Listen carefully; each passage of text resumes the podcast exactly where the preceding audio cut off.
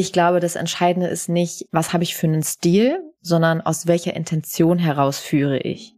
Das ist ja auch etwas, was Jürgen Klopp oft berichtet oder was man über ihn berichtet, der liebt seine Spieler. Der ist voller Liebe für, für seine Spieler. Das sind für ihn keine Schachfiguren in seinem System.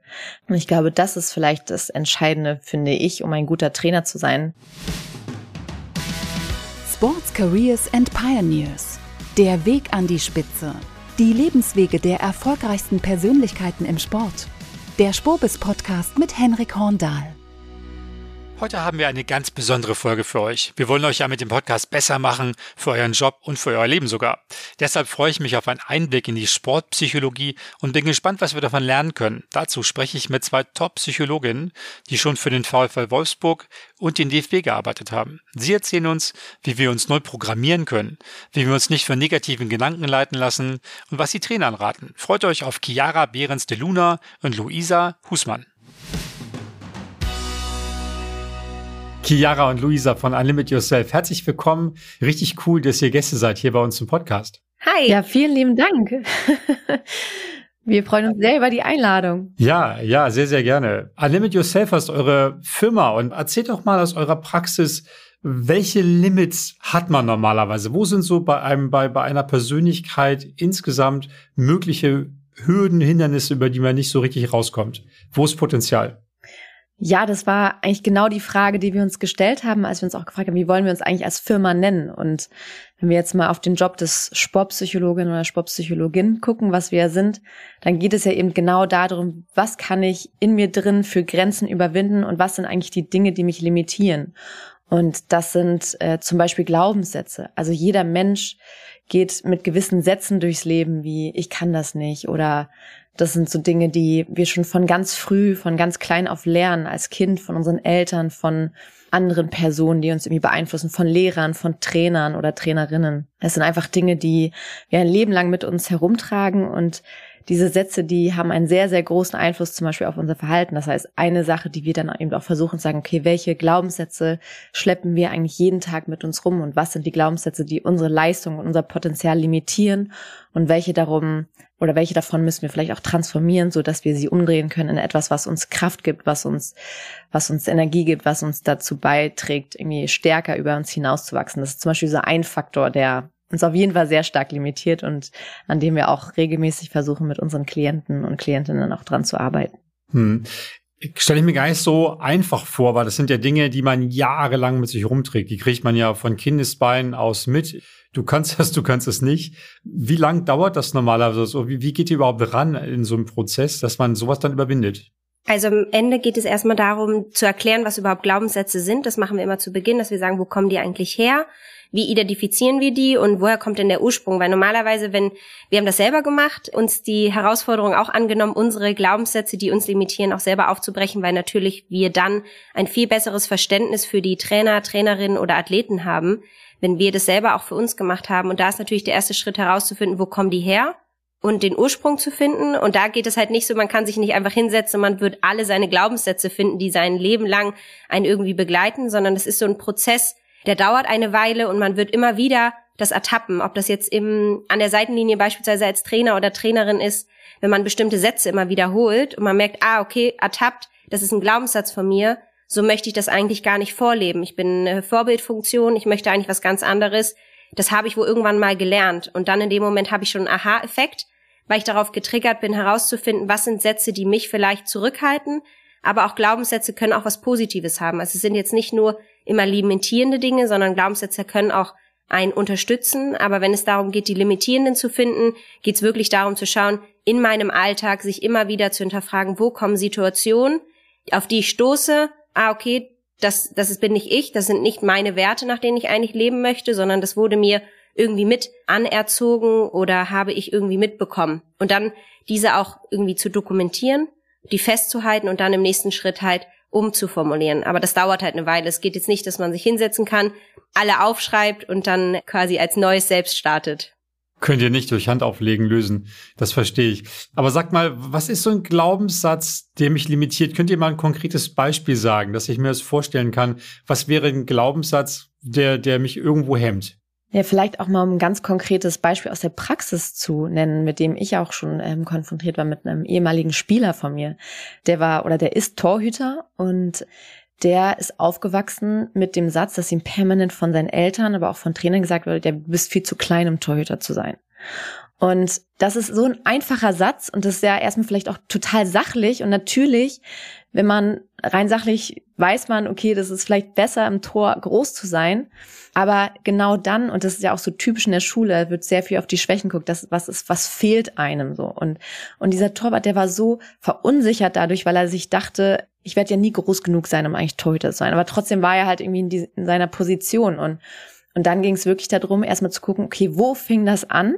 Dass dir gesagt wurde, dass du zu klein warst. Und der war gar nicht mehr so klein. Also als wir dann gearbeitet haben, der war gar nicht mehr so klein, aber in seinem Kopf war er halt immer noch zu klein, im Torwart zu sein. Und dann haben wir wirklich daran gearbeitet, okay, aber erstmal, wie groß bist du denn jetzt und was hast du denn für andere Qualitäten? Also er konnte immer nur als erstes in seinem Kopf denken, ich bin, ich bin eigentlich viel zu klein, ich werde es sowieso nicht schaffen, weil ich zu klein bin. Und dann haben wir das transformiert in darin zu gucken, okay, vielleicht hast du aber anderen Torhütern, die ein bisschen größer sind, andere Stärken, die die gar nicht haben.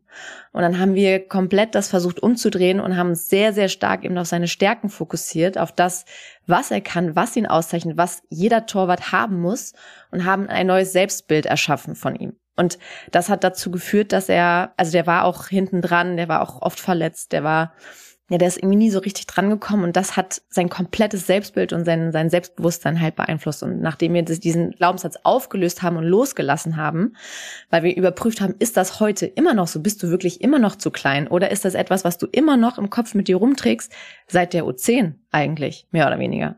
Das ist manchmal so verrückt, weil da kommen wir auch schon ein bisschen auf die Verantwortung, die wir als Erwachsene dann auch haben, so zu überlegen, was macht es denn mit diesen Jugendlichen, wenn ich ihm das permanent sage? Und das ist so ein, einfach mal ein komplett konkretes Beispiel zu nennen. Das ist jetzt ja gar kein, das ist ja eigentlich nicht so schlimm, aber trotzdem hat das nachhaltig dazu geführt, dass dieser Junge nicht in der Lage war, sein Potenzial zu entfalten.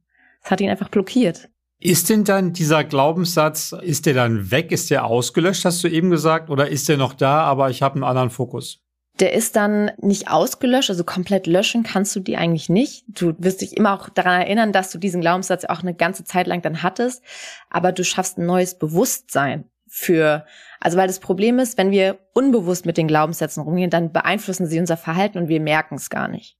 Sobald wir aber anfangen, im ersten Schritt die schon bewusst zu machen, verstehen wir schon mal, warum verhalte ich mich so und mit welchem Glaubenssatz hat es was zu tun. Und wenn wir dann im nächsten Schritt es schaffen, den Fokus zu verändern auf das Positive, werden wir immer noch wissen, okay, ich hatte mal diesen Glaubenssatz und vielleicht kommt er auch hin und wieder auch nochmal durch, wenn dann doch ein Torwart kommt, der größer und stärker ist. Und dann kommt vielleicht dann nochmal kurz hoch, aber dann hast du trotzdem schon dieses Bewusstsein, dass du in der Lage bist, dann deine Gedanken zu kontrollieren, weil du darauf sensibilisiert bist und verstehst, ah, okay, vielleicht ist er ein bisschen größer, aber dafür habe ich viel mehr Ruhe. Dafür habe ich ein bisschen viel besseres Fußballspielen. Heutzutage will jeder einen Fußballspielenden Torwart haben, der eigentlich so der elfte Mann ist.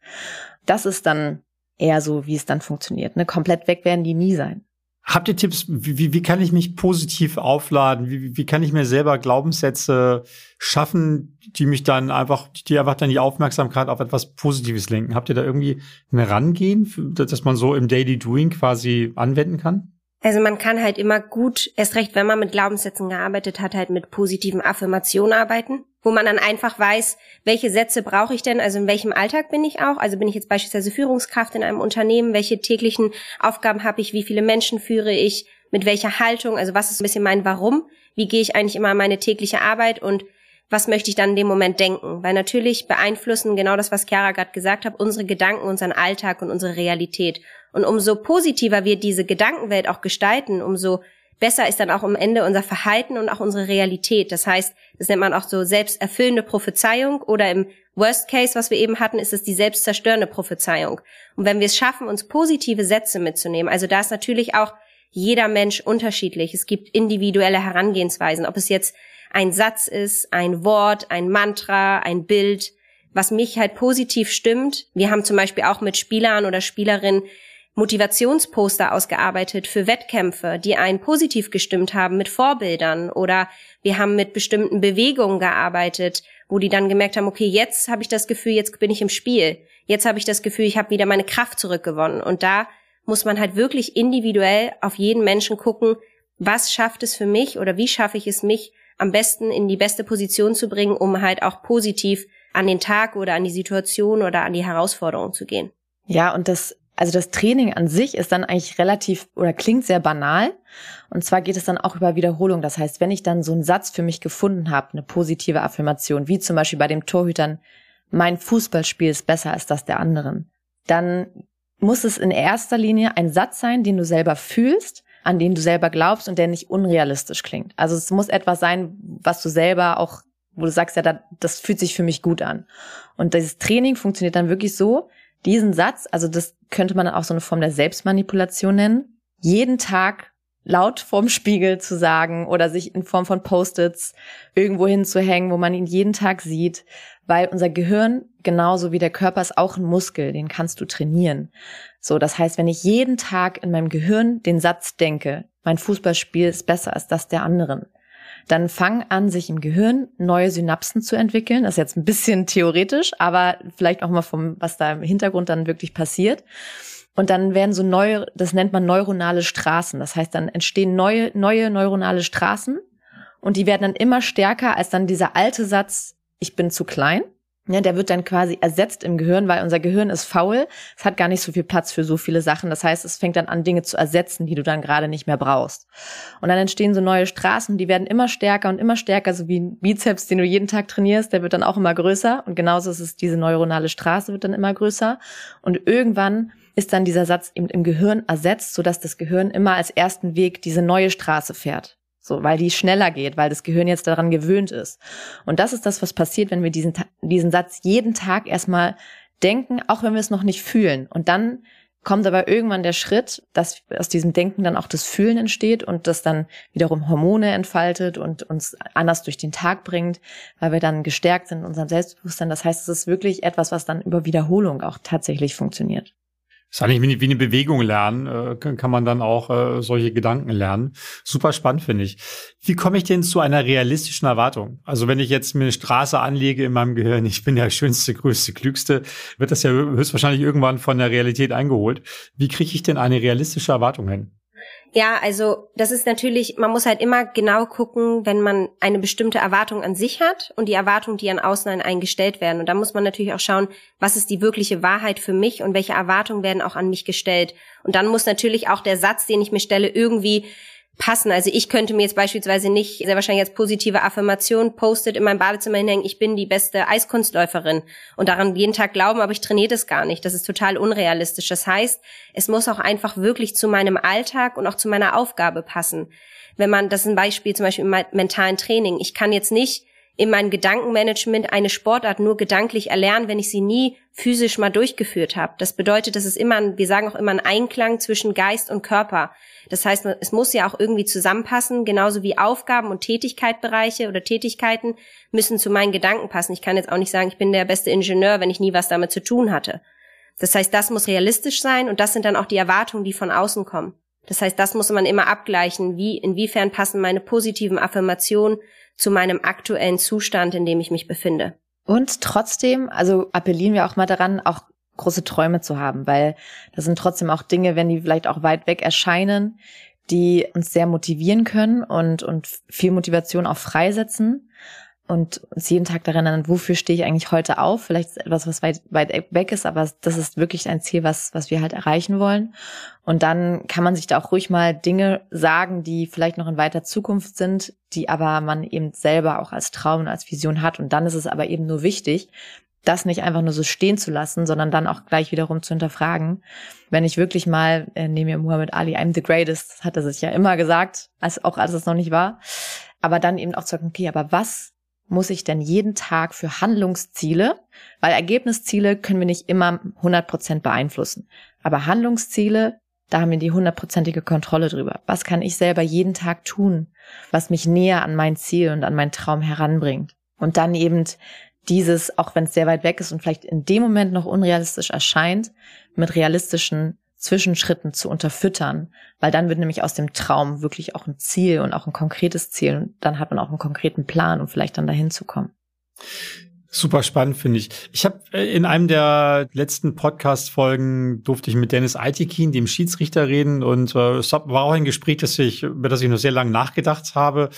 Der hat erzählt, er war erst der unbeliebteste Schiedsrichter in der Bundesliga, als er angefangen hat, weil er extrem dominant aufgetreten ist, womit er so ein bisschen Unsicherheit auch kaschiert hat. Und jetzt ist er der beliebteste Schiedsrichter. Und der hat auch erzählt, dass er auch mit Psychologen, mit Coaches gearbeitet hat und, und Basis war aber auch wirklich eine schulungslose Selbstreflexion, habt ihr eben auch schon mal angesprochen. Dann habe ich mich mal gefragt, wie viele Leute machen das eigentlich halt? Also ist das, deckt das sich mit eurer Erfahrung, dass es daran ein bisschen hapert manchmal, dass wir wirklich ehrlich zu uns selbst sind? Ja, also das Thema Selbstreflexion ist auch ein Riesenbaustein unserer Arbeit, weil wenig Menschen auch stehen bleiben und das tun. Also ohne jetzt in Vorwurf, aber wir sind oftmals so gefangen im Alltag und dann es kommt das nächste Spiel, gerade Fußball ist so ein schnelllebiges Geschäft und andere Sportarten ja noch mehr, wenn ich irgendwie an Eishockey denke oder so, dann geht es ja einfach immer weiter und du hast überhaupt nicht so viel Zeit, da jetzt ewig lange zu reflektieren. Und auch dafür ist es dann wichtig, ähm, Selbstreflexion eigentlich in seine Routinen zu integrieren. Weil wenn wir das zu selten machen, dann wieder Sparmodus des Gehirns. Unser Gehirn ist grundsätzlich erstmal faul. Wird das Gehirn nicht sagen, ach, ich nehme mir jetzt mal eine Stunde und setze mich mal hin und überleg mal, wie das so war, sondern wenn wir das nicht anfangen, in was, einen Automatismus zu integrieren, dann machen wir das auch nicht. Das heißt, wir arbeiten dann eben auch mit Spielern und Spielerinnen, aber auch mit Trainern und Trainerinnen daran, zum Beispiel in eine Form der Morgenroutine oder Abendroutine, ein Teil der Selbstreflexion mit einzubauen. Und da gibt's halt Methoden wie ähm, Journaling zum Beispiel. Das ist relativ so ein Modewort eigentlich. Aber da geht's wirklich darum, ganz konkret durch Fragen, die du dir jeden Morgen oder jeden Abend stellst, was, was war heute gut, was kann ich beim nächsten Mal besser machen, was könnte mein Handeln heute an der Seitenlinie zum Beispiel mit meiner Mannschaft gemacht haben. So, das sind so Dinge, die man sich abends dann als Form der, der Abendroutine mit integrieren kann. Und wenn wir das dann oft genug macht, gemacht haben, man spricht immer so von der goldenen Zahl 66 Tage, muss man etwas gemacht haben, dann ist es eine Routine und eine Gewohnheit und dann kostet es einem auch keine Energie mehr. Dann äh, passiert es automatisch, dass wir dann abends überlegen, okay, was war heute gut? Und dann ist es wie so ein Teil von uns, dass wir uns reflektieren. Und das ist etwas, was wir aber wirklich auch wieder hart erarbeiten müssen in Form von Wiederholungen was aber dann auch viel freisetzt. Und man muss aber auch dazu sagen, dass Selbstreflexion nicht einfach ist. Das heißt, es kann immer sehr gut sein, das auch in Verbindung zu sagen, ich suche mir jemanden. Das muss nicht immer die Psychologin sein. Wir freuen uns natürlich, wenn es, wenn Leute auf uns zukommen. Aber es kann auch eine Vertrauensperson sein. Gib mir bitte ein ehrliches Feedback. Wie habe ich gewirkt? an der Seitenlinie? Wie habe ich im Training gewirkt? Also sich auch konkret Personen zu suchen, die man auffordert und einfordert, einem auch dieses Feedback zu geben, weil die Leute werden es nicht von selbst machen. Und ich glaube, ein wichtiger Faktor ist immer noch, warum so viele Menschen sich schwer tun, sich selbst zu reflektieren oder auch Fremdwahrnehmung einzuholen, ist natürlich die Angst und die Sorge, Schwäche zu zeigen. Das heißt, es könnte etwas falsch sein und deswegen trauen sich viele Menschen gar nicht, in den Spiegel zu gucken oder andere Leute zu fragen. Aber wir sagen auch immer, es ist eine Riesenstärke für die Menschen, wenn sie sich trauen, an sich zu arbeiten, an ihrer Persönlichkeit zu arbeiten. Weil wenn ich immer weggucke, wir nennen das immer die Blindspots, die sie eigentlich nicht sehen wollen, aber die gut für, ihren, für sie wären, weil sie dann wir sagen immer, die Komfortzone verlassen, in der sie sich irgendwie wohlfühlen. Klassiker in der Arbeitsunzufriedenheit. Jeder Mensch weiß, ich kenne mein Problem in und auswendig, aber mich selber mal wirklich zu hinterfragen, was kann ich tun, um diese unangenehme Komfortzone zu verlassen, um in eine Lern- und Wachstumszone zu kommen, haben die meisten Menschen große Angst vor, weil sie nicht wissen, was dann quasi hinter dieser Tür passiert. Und da dann halt sich zu trauen und zu sagen, hey, eigentlich ist es eine super Stärke von mir herauszufinden, an welchen Punkten kann ich noch arbeiten wo habe ich Schwierigkeiten, wo kann ich mir Unterstützung holen und dass das eigentlich andere Menschen nicht als Schwäche auffassen, sondern eher als Wachstum und merken, ah, okay, dieser Mensch traut sich, sich selber anzugucken und zu sagen, was hätte ich besser machen können. Klassiker in der Führungsposition. Welche Führungspositionen trauen sich Sachen einzugestehen, dass Dinge nicht perfekt funktioniert haben? Suchen sie schneller die Fehler, Klassik auch im Fußball, ah, Schiri, schwierig, Platzverhältnisse, schwierig, anstatt mal zu gucken, was hätte ich eigentlich besser machen können. Sehr spannend. Also ich finde generell beim, beim Thema Fremd, also dass man sich von anderen Leuten eine Meinung einholt, wie, wie, wie fandst du mich da oder so, macht man ja fast nie eigentlich halt, ne? weil, weil man ja irgendwie äh, ein bisschen auf das vertraut, was, was man so selbst empfindet. Aber natürlich ist es auch immer komisch. Also ich hatte selber mal äh, Mini ausgeholt, ich, als ich Führungskraft geworden bin bei einem großen Konzern, da gab es dann diese Jahresgespräche und, und in diesem, in der Vorgabe für das Gespräch war auch zu fragen, den Mitarbeiter, wie kann ich dir denn helfen oder wie, wie beurteilst du denn meine Leistung im vergangenen Jahr? Fand ich mega schwierig am Anfang, muss ich sagen. Später war das eigentlich der interessanteste Teil für mich. Äh, gerade wenn man jemanden hat, der, der, einem das dann auch sagt und, und sagt, aber ne, da vor drei Monaten fand ich mal richtig scheiße. Äh, das finde ich war, war total inspirierend eigentlich und gibt eigentlich am meisten. Man muss man sich auch trauen. Definitiv. Also das ist, wie Luisa das auch schon meinte, in dem Moment verlässt man die Komfortzone auf jeden Fall sehr stark. Und das ist da, daran appellieren wir eben auch äh, an Trainer und sagen, hey, lass uns doch mal vielleicht eine Feedback-Kultur auch von Spielern einholen. Also wie, wie können wir es denn aufbauen? Ne? Es äh, war ganz spannend, das hat mir ein Kollege von uns mal erzählt, dass er das mit einer Mannschaft gemacht hat. Da hat er die Spieler anonym Briefe an den Trainer schreiben lassen. Und der Trainer hat aber eingewilligt. Und der Trainer konnte nicht zurückverfolgen, von welchen Spielern, aber die Spieler haben dem Trainer handgeschriebene Briefe geschrieben. Lieber Trainer, das würde ich mir mehr von dir wünschen oder das gefällt mir richtig gut und so weiter. Und unser Kollege hat ihm auch berichtet, dass das bei dem Trainer total viel gemacht hat, einfach mal so ein ungefiltertes, ehrliches, handgeschriebenes Feedback von seiner ganzen Mannschaft zu bekommen. Und weil dann ja auch dann trotzdem sich manche Dinge vielleicht im Selbstbild auch total bestätigen, aber manche Dinge halt eben auch gar nicht. Und das ist schon spannend, darüber nachzudenken, dass es unterschiedliche Wahrnehmungen gibt. Und wir sprechen auch immer viel vom Konstruktivismus. Das ist die Wissenschaft, die besagt, jeder Mensch hat seine eigene Wahrheit. Und nur weil ich eine Ding, eine Sache für richtig oder falsch halte oder weil ich meine, dass ich so bin, heißt es noch lange nicht, dass das die anderen eben auch so sehen. Und nur über Kommunikation, das hast du gerade selber schön beschrieben, Henrik, was du dann ja auch gemacht hast, durch Fragen stellen, hey, was kann ich denn besser machen? Wie siehst du das denn? Also nur indem wir Fragen stellen, können wir die Wahrheit und die Realität unseres Gegenübers halt auch kennenlernen. Und das wird halt zu wenig gemacht. Es werden zu wenig Fragen gestellt im Prinzip im Leadership. Habt ihr noch ein paar Tipps? Das, also diese Wahrnehmung ist ja ganz, ganz spannender Fall. Wie komme ich denn zu einer guten Selbstwahrnehmung? Wie, wie kriege ich denn, weil ihr sagt es ja, es ist ja sehr subjektiv halt. Ne? Ich habe eine Wahrnehmung, ich finde Sachen gut und nicht gut und schlecht und, und vielleicht besser. Wie kriege ich denn eine, eine gesunde Wahrnehmung hin? Ich glaube, da ist immer der Faktor, dass man natürlich sein eigenes Selbst betrachtet. Also wie nehme ich mich wahr? Welche Erwartungen habe ich an mich? Also auch an meine Tätigkeit, aber dann auch welche Erwartungen sind im im Unternehmen an mich gestellt oder im System im Sport oder sowas, was, welche Erwartung kommt von außen, um dann halt auch zu sehen, okay, welches Selbst brauche ich denn eigentlich und welches, in welches Selbst möchte ich mich entwickeln? Also wir fangen meistens auch darin an zu sagen, okay, wo bin ich jetzt? Also wie ist meine Ist-Situation, mein Selbst und wo möchte ich eigentlich hin? Also welches, was treibt mich an? Was ist mein Warum? Warum mache ich das eigentlich? Und wie, wie kann mein Selbst sich dann entwickeln, um die bestmögliche Version zu werden? Was kann ich dafür für Chiara hatte vorhin dann von Handlungszielen gesprochen. Welche Handlungsziele muss ich mir stecken und wen kann ich mir als Unterstützung dafür suchen? Kann ich bestimmte Dinge selber umsetzen oder mit wem kann ich mich auch zusammentun? Also wir sind beide auch Verfechter davon, immer gemeinsam zu arbeiten, anstatt alleine und Alleinkämpfer zu sein, auch in unserem System. Ob es jetzt unter Sportpsychologen oder irgendwas ist, dann zu sagen, okay, mein Selbst kann sich bestmöglich entwickeln, wenn ich mich austausche. Das heißt nicht nur mich selber in meiner Kammer frage, okay, Luisa, was könntest du denn für dich tun? Und du findest dich selbst klasse, sondern auch mal, okay, wie sehen mich andere Menschen, was kann ich tun, welche Mittel habe ich dafür und wo kann ich mir Unterstützung suchen. Ja, und da sind wir auch wieder eigentlich beim Anfangsthema mit Glaubenssätzen und Gedanken. Unsere Gedanken beeinflussen die Realität. Das heißt, auch ein, eine Möglichkeit, um die eigene Wahrnehmung zu schärfen, ist wirklich zu überlegen, vielleicht auch mal zurückzugehen. Was war das Ergebnis? Okay, was hatte ich denn für ein Verhalten? was hatte ich vor dem Verhalten eigentlich für Gefühle und was hatte ich vor dem Gefühl eigentlich für Gedanken. So. Also manche können auch einfacher damit arbeiten, nicht damit anzufangen, was hat, was war mein Ursprungsgedanke, sondern was war das Endergebnis und das dann rückwärts aufzuschlüsseln. Und das kann manchmal ganz interessant sein, weil wir dann vielleicht auch denken, ah, okay, das war das, der Outcome. Und wenn ich mal überlege, so habe ich mich verhalten, wenn man sich das vielleicht hat spiegeln lassen oder ich arbeite zum Beispiel auch gerne damit, äh, Trainer auch zu filmen an der Seitenlinie und dann das einfach so eine Art Videoanalyse dann zu machen, kann auch interessant sein. Und dann zu denken, okay, was hatte ich denn für Gefühle in dem Moment? Und wie stark haben meine Gefühle mein Verhalten? Und das Verhalten beeinflusst das Ergebnis. Und was war vor dem Gefühl eigentlich für ein Gedanke? Und dieser, wir nennen es eigentlich so ein Realitätscheck, Realitätskreislauf, den immer wieder mal zu überprüfen für sich selber kann sehr spannend sein, um seine Selbstwahrnehmung eben zu schärfen, weil wir dann auch, je häufiger wir das auch gemacht haben, verstehen, ah, okay, das war der Gedanke, okay, kein Wunder, dass dann am Ende das Ergebnis war, weil das unbewusst und so weiter. Wie reagieren denn die Trainer, wenn sie sich selbst sehen am Spielfeld dran, wenn ihr ihnen die, die, die Bilder zeigt? Ja, also das machen wir natürlich auch nicht ohne, ohne uns erstmal das Go zu holen.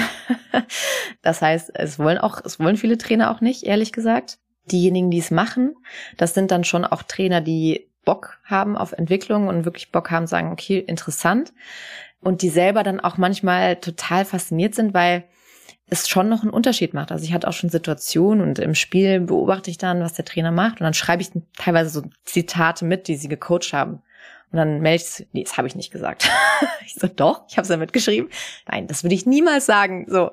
Und ähm, natürlich, das ist ja auch überhaupt nicht schlimm, weil manchmal im Spiel ist es halt Emotionen, es ist total viel los. Natürlich kann man da nicht, erinnert man sich nicht an jeden Satz, den man gesagt hat.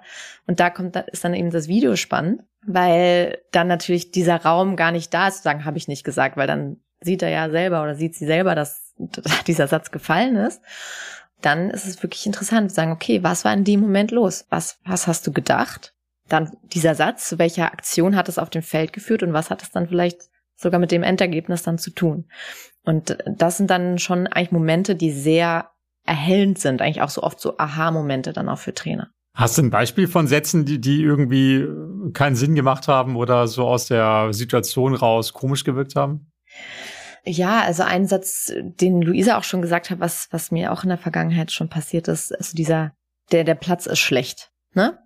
Und da, da hatte ich auch schon die Erfahrung, dass, ja, dann sowas, was für ein Scheißacker oder sei, pass auf mit dem Platz, da kannst du nicht einen Kontakt nehmen, da musst du zwei Kontakte nehmen oder so. Also, dass ich, mir dann aufgefallen ist zum Beispiel, dass das viel der Platz thematisiert wurde. Und im Nachhinein war halt aber eben die Situation, im Spiel, ja, die, die Spieler wirkten verunsichert. Dann habe ich das eben aufgeschlüsselt und gesagt, okay, das, wir hatten das Thema mit dem Platz sehr viel. Ne, was macht dieser Gedanke? Wir haben den Gedanke selber, löst ein Gefühl der Verunsicherung aus. Wir coachen es rein, löst ein Gefühl der Verunsicherung aus bei den Spielern, dass sie irgendwas anders machen müssen, weil der Platz ist ja schlecht und dann ist dieser Gedanke halt sehr präsent und am Ende Endergebnis ist, ich bin verunsichert, spiele halt einen schlechten Pass und spiele einen Fehlpass weil ich vorher schon, bevor ich überhaupt den Pass spielen musste, den Gedanken hatte als Spieler, ich muss aufpassen, weil der Platz ist schlecht und deswegen kann mein, mein Passspiel nicht so funktionieren wie sonst. Und dieser Gedanke hat dann eben einen schlechten Pass ausgelöst, als, als zu denken, okay, ich bin ein super Spieler, ich, ich kann einfach einen Pass spielen, weil da spiele ich, seit ich mein Leben lang Fußball spiele. Und ich mache das hier souverän und habe Vertrauen in mich und meine Fähigkeiten. Dann spiele ich den Pass, egal was es für ein Platz ist. Ganz spannend. Das kennt, glaube ich, fast jeder selber, der Sport macht. Ich spiele passabel Golf und mein Golftrainer hat mal gesagt, als ich an ein Loch gekommen bin, die letzten drei haben alle nach links verschlagen, weil der Wind von rechts kommt. Dann habe ich natürlich erstmal die Kugel genommen und den 30 Meter nach rechts geprügelt, war genauso schlecht, weil man dann irgendwie einfach eine ganz andere Aufmerksamkeit hat halt so. Das heißt, man muss im Prinzip im Coaching gucken, dass man die Aufmerksamkeit auf irgendwas lenkt. Also der Platz ist schlecht, die, die Pässe müssen vielleicht anders gespielt werden. Aber was wäre denn ein guter Hinweis gewesen für den Trainer in der Situation zu sagen, spiel sichere Pässe oder so? Eine Alternative wäre einfach auch gewesen, diesem dem Platz gar nicht so viel Raum in der Wahrnehmung zu geben, sondern eher einfach an die eigenen Fähigkeiten zu appellieren und zu sagen, wir spielen unser Spiel, ihr seid alle Topspieler und ich habe Vertrauen in eure Fähigkeiten. Ich vertraue euch.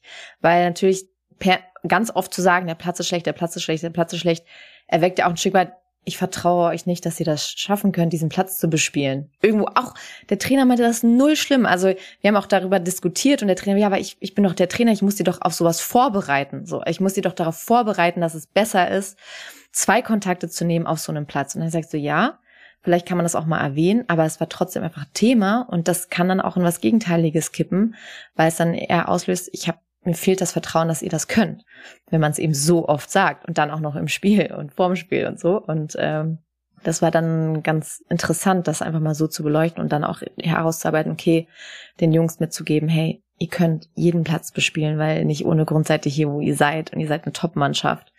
Und das hätte vielleicht dann auch noch was anderes in ihnen freigesetzt, aufs Passspiel und in ihrer Sicherheit und so weiter. Genau deswegen haben wir eigentlich auch gesagt, dass wir uns auch auf Führungskräfte oder in dem Bereich jetzt, wo wir sind, im Sport uns auf Trainer oder Trainerin fokussieren, weil wir gemerkt haben, was für einen großen Einfluss die dann auch auf viele Menschen haben und da auf eine ganze Mannschaft. Und wenn wir beispielsweise wie viele natürlich auch Kollegen mit Athleten oder Athletinnen, wie wir ja auch, im Allgemeinen arbeiten, haben wir gemerkt, okay, wenn wir mit einem Trainer arbeiten und da herausfinden in der Selbstwahrnehmung, Fremdwahrnehmung, in der Persönlichkeit mit dem Menschen sind und da an ihm arbeiten, haben wir einen viel größeren Output für viele Menschen, die dann beispielsweise auf dem Platz stehen oder von Mitarbeitern, die geführt werden, weil einfach die Wahrnehmung dieser Person als Führungskraft sich verändert hat.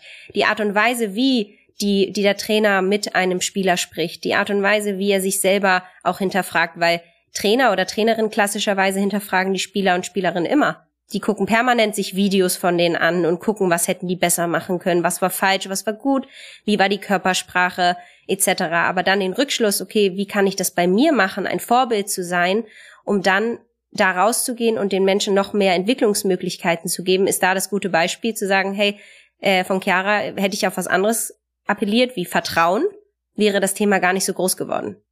Was ist denn ein guter Trainer? Es gibt da unglaublich viele verschiedene Trainertypen. Es gibt die, die so wie Jürgen Klopp da an der, an der Seitenlinie stehen und, und, und das Feld beackern und, und durchdrehen ja fast, muss man sagen. Da gibt es auch ganz ruhige, wie Carlo Ancelotti zum Beispiel, die das dann eher so analytisch angehen, nicht zu laut sind, hier und da mal eine Anweisung geben.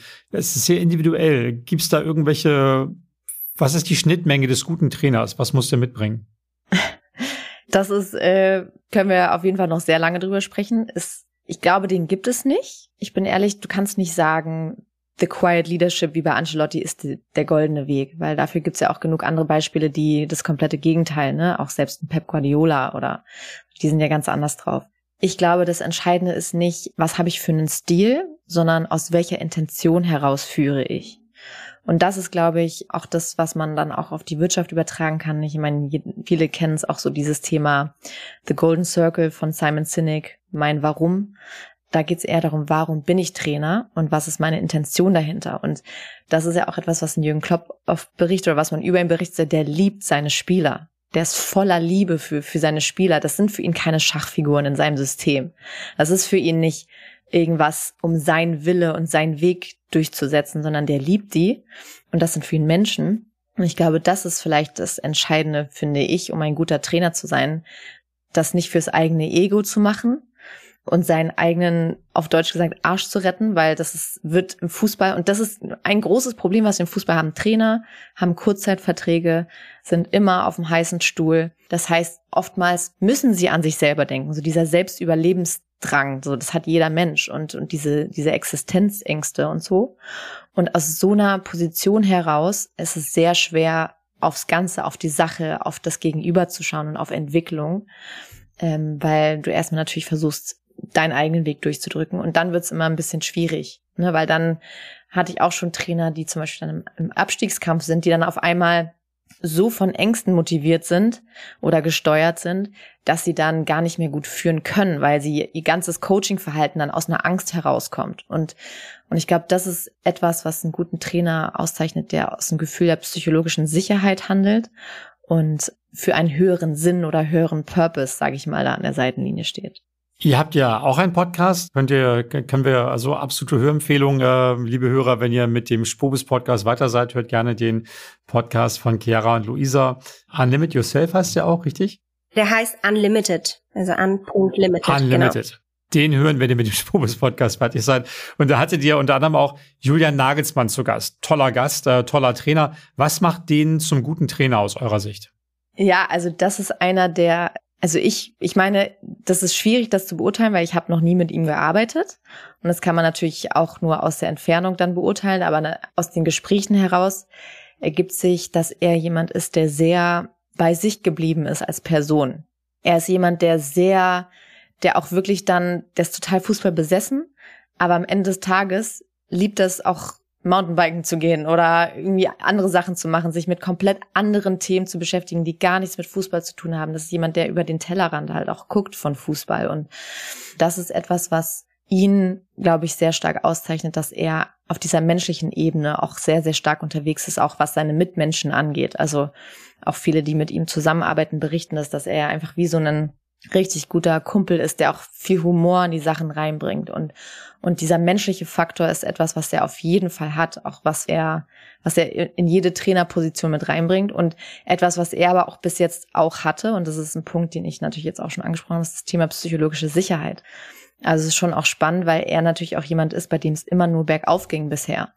Er immer jemand war, der auch sehr den Rücken gestärkt hatte von seinem System und von Hoffenheim, von Leipzig, auch von Bayern, also der bis jetzt eigentlich nicht in einer Position war, wo er kritisch mal betrachtet wurde. Und das wäre auch spannend, dann natürlich mal zu sehen, wie geht er dann damit um, ne, wenn es vielleicht auch mal gar nicht läuft. Weil das ist eigentlich dann spannend zu sehen, wie Trainer in solchen Situationen wie zum Beispiel Abstiegskampf oder wenn du merkst, du stehst jeden Tag mit Kritik in der Presse, dann wird's halt interessant, sage ich jetzt mal. Ne? Das heißt, wenn du diese psychologische Sicherheit hast, dann kannst du dich eben auch entfalten und auch auf die Sache konzentrieren. Und das ist auch etwas, was äh, Google hat da mal eine Studie gemacht in der Wirtschaft. Der größte Prädiktor für, für erfolgreiche Teams ist der Faktor psychologische Sicherheit. Also wie sicher fühlen sich die Mitarbeiter durch den Chef? Wie sicher fühlen sich da die Chefs? Also wie psychologisch sicher fühlt sich jeder Einzelne, um sich zu entfalten? Und Fußball ist ja nun mal ein Feld, wo psychologische Sicherheit jetzt leider nicht so oft gegeben ist, muss man ehrlich sagen. Wie könnt ihr dann Trainern diese Sicherheit geben, wenn ihr mit ihnen arbeitet? Das ist ja, stelle mir schwierig vor, denn, denn wie du sagst oder wie ihr sagt, jeder weiß ja, wenn ich sechsmal verliere, dann sieht es eher schwierig aus. Also ich glaube, ein wesentlicher Faktor ist halt in dem Moment zu sein. Also zum Beispiel das Thema Achtsamkeit ist bei Chiara und mir auch ein wesentliches Thema, dass wir sagen, wir müssen gucken, wie schaffen wir es in dem Moment, uns auf Situationen vorzubereiten. Weil häufiges Phänomen ist, wenn wir nicht gut funktionieren und Situationen laufen nicht gut, dann gucken wir, wie können wir die Fehler, die passiert sind, in der Zukunft vermeiden. Aber dann sind wir überhaupt nicht in dem Moment. Das heißt beispielsweise bei dem nächsten Spiel so richtig, weil wir einfach schon Angst haben, dass wir wieder keine Punkte machen. Das bedeutet, wie schaffen wir es wirklich auf die Menschen und auf uns in der Situation einzugehen und da zu sein, in dem Moment zu sein und nicht in der Angst heraus wieder zu versagen oder das Versagte wieder quasi zu wiederholen. Und dann geht's wirklich darum zu sagen, wie schaffe ich es immer wieder, mich in den Moment zu holen, wo ich gerade bin, mit meinen Mitmenschen, mit meinem Team zu arbeiten und da das Beste rauszuholen. Und dann halt auch aus da, da heraus halt zu agieren. Dass man da halt schaut, wie schafft man das? Weil natürlich können wir in dem Sinne ihnen die Sicherheit nicht geben, zu sagen, hey, das wird alles immer gut werden, sondern wir können auf den Moment gucken und was kannst du in diesem Moment anders machen.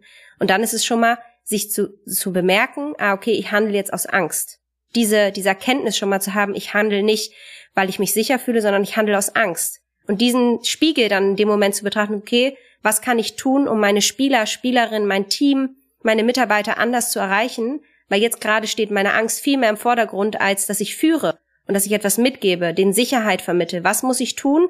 Und da hilft es halt, sich mit anderen auszutauschen. Ob das jetzt Psychologen sein müssen oder Coaches oder auch ein äh, Kollege, mit dem man darüber reden kann, wie schaffe ich es jetzt aus meiner Angst rauszukommen und Sicherheit zu vermitteln. Auch wenn es sich innerlich für mich gar nicht so sicher anfühlt. Und vor allem auch erstmal sich einzugestehen, dass man Angst hat. Das ist überhaupt schon mal der noch der Schritt, der davor kommt, weil auch das gestehen sich viele auch nicht immer so gerne ein. Aber gerade im Sport, wir sind ja im Sportbusiness, wir reden über Sportvereine, über, über Clubs. Da, da ist das ist ja nicht so richtig das Feld, in dem man über Ängste und über Schwächen redet. Muss das, wie kann sich das verändern? Ich glaube, das verändert sich schon. Also die Erfahrungen machen wir auch erfreulicherweise, dass es auch immer normaler wird, dass auch sich Menschen Support suchen und, und äh, auch verstehen, dass es eben kein Zeichen von Schwäche ist, mit Mentaltrainerinnen oder Psychologinnen wie uns, Sportpsychologinnen, äh, zusammenzuarbeiten, sondern dass es eben da auch um Optimierung geht und dass auch Ängste etwas sind, was ganz also normal ist es ja ein angeborener Instinkt, den wir zum Überleben auch brauchen. Also auch erstmal zu verstehen, was bedeutet denn Angst überhaupt? Und warum haben wir die eigentlich? Und die hat ja auch eine gewisse Funktion. Also auch so ein bisschen diese, dieses Bild von Ängsten überhaupt erstmal aufzulösen und dann zu überlegen, okay, was hat die für eine Funktion und bringt mich, schützt mich diese Funktion jetzt gerade wirklich oder eben nicht? Und da das eher als auch ein Zeichen von Stärke aufzufassen und dann finde ich schon, dass wir da auch eine sehr positive Entwicklung auch wahrnehmen. Glaube ich auf jeden Fall. Ähm, aber tatsächlich lassen wir uns darauf zurückkommen. Gerade der Sport ist ja ein Tätigkeitsfeld, wo durchaus auch noch nicht überall, das löst sich immer mehr auf, das sehe ich auch, das würde ja auch, wäre auch meine Beobachtung. Aber es gibt aber noch ganz viele Clubs, Vereine, auch äh, Unternehmen, Organisationen, die durchaus noch sehr hierarchisch geführt werden halt, ne, wo immer noch da irgendwo der, der eine Typ ist, ja meistens dann irgendwo sitzt und, und der sagt dann, was Sache ist und alle anderen müssen es machen. Wie viel mehr Potenzial kann man wahrscheinlich schlecht in Prozenten ausdrücken, aber was glaubt ihr, wie viel mehr Potenzial haben Organisationen, die eher partnerschaftlich geführt werden, die so geführt werden, wie wir das eben skizziert haben? Also ich glaube, zu 100 Prozent kann man das halt nicht in einer Zahl, genau wie du gesagt hast, ausdrücken, weil ich glaube, das hängt auch wirklich von der Unternehmensphilosophie und Kultur ab, weil wenn du eine sehr hierarchisch autoritäre Führungskraft bist und aber trotzdem den Raum für Entwicklung gibst, ist es schon was ganz anderes. Wenn du partnerschaftlich geführt bist und trotzdem irgendwie versuchst immer dein Ego durchzubringen, hilft dir das auch nicht. Das heißt, es kommt wirklich auf die Situation drauf an, wie führe ich und welches Raum für Potenzial lasse ich für Entwicklung und dann kann man halt sagen, dann können die gemeinsam irgendwie auch erfolgreich sein. Weil genau darum geht's ja auch bei Ängsten. Ängste haben alle Menschen. Das heißt, auch im Sport oder im Sportbusiness zu verstehen, andere Menschen haben auch Ängste und das kann einen auch zusammenschweißen, herauszufinden, wie kann man die hinter sich lassen. Weil häufig fühlt man sich ja, deswegen lässt man die ja meistens so in Kämmerchen versteckt, alleine damit, aber dann herauszufinden, okay, gut, viele Menschen haben diese Themen auch, auch Trainer, Trainerin, fast alle fühlen sich psychologisch unsicher. Okay, gut, dann bin ich ja irgendwie doch nicht alleine. Auch dieses Gemeinschaftsgefühl zu stärken und zu sagen, hey, deswegen sagen Chiara und ich auch oft, dass wir gemeinsam mit mehreren Menschen arbeiten wollen, dass mehrere Menschen zusammenkommen, sich austauschen darüber und da auch Barrieren gebrochen werden, dass es nicht unbedingt immer um Schwäche geht. Und es gibt natürlich auch trotzdem nach wie vor auch Beispiele im Sport, wo es ja auch über Angst funktioniert. Ich sag mal so, das bekannteste Beispiel ist ja, glaube ich, Felix Magath. Und das ist ja auch tatsächlich so, wie man der Angst hat in der Funktion. Kurzfristig funktioniert Angst auch total super, weil das so viel Kräfte freisetzt. Also jeder, der schon mal richtig panische Angst hat, hatte, weiß, was auf einmal dann da abgeht. So, dass da, da setzt man Kräfte frei, um dieser Angst eben auch zu entkommen. Das heißt, wenn man natürlich auch ein ein gemeinsames Feindbild hat wie ein Trainer, dann schweißt es ja auch als Mannschaft wiederum total zusammen. Und natürlich, solange es auch diese Beispiele immer wieder geben wird, dann hält, hält man natürlich auch daran fest, es ist halt einfach nur wichtig zu verstehen, kurzfristig kann man das mal einsetzen. Kurzfristig kann man auch mal einsetzen als Trainer, wenn es so, die halt laufen zu lassen oder so. Wir sind auch nicht, wir wollen jetzt auch nicht hier sein und sagen, wir müssen jetzt alle total in Anführungsstrichen verweichlichen, verweichlichen oder so. Aber es geht halt trotzdem darum zu verstehen, dass es nur kurzfristig funktioniert und auch nur punktuell und dauerhafte Angstkultur auch wirklich langbleibende Schäden auch hervorrufen kann. Und das muss man sich einfach ganz genau überlegen, wann man das einsetzt und wie. Und das langfristig, und das wendet man auch gerne in der Kindererziehung an. Also Bestrafung funktioniert bei Kindern total gut kurzfristig, aber wenn man es halt immer macht, wird man ein sehr verängstigtes Kind aufziehen fürs spätere Leben. Und eher zu sagen, okay, ich schaffe Anreize, ich schaffe Belohnungen, ich schaffe positive Dinge. Und da gibt's halt auch genug Studien, die ja zeigen, dass ein Belohnungssystem viel, viel stärker und langfristiger und nachhaltiger funktioniert als ein Bestrafungssystem. Das wäre schon der, der, der letzte Teil. Wie schaffe ich denn ein Umfeld, in dem ich äh, offen kommuniziere? Egal welchen Stil ich jetzt habe, das haben wir festgestellt. Ich brauche ja irgendwie einen guten Austausch. Ich brauche Menschen, die fähig sind, mir als Führungskraft vielleicht auch zu sagen, das war nicht so geil, was du da gemacht hast. Und, und, und gleichzeitig muss ich aber auch irgendwie einen guten Draht haben und dem auch irgendwie an die Menschen ranzukommen. Also wie, wie kreiere ich ein Umfeld, in dem das möglich ist, optimalerweise?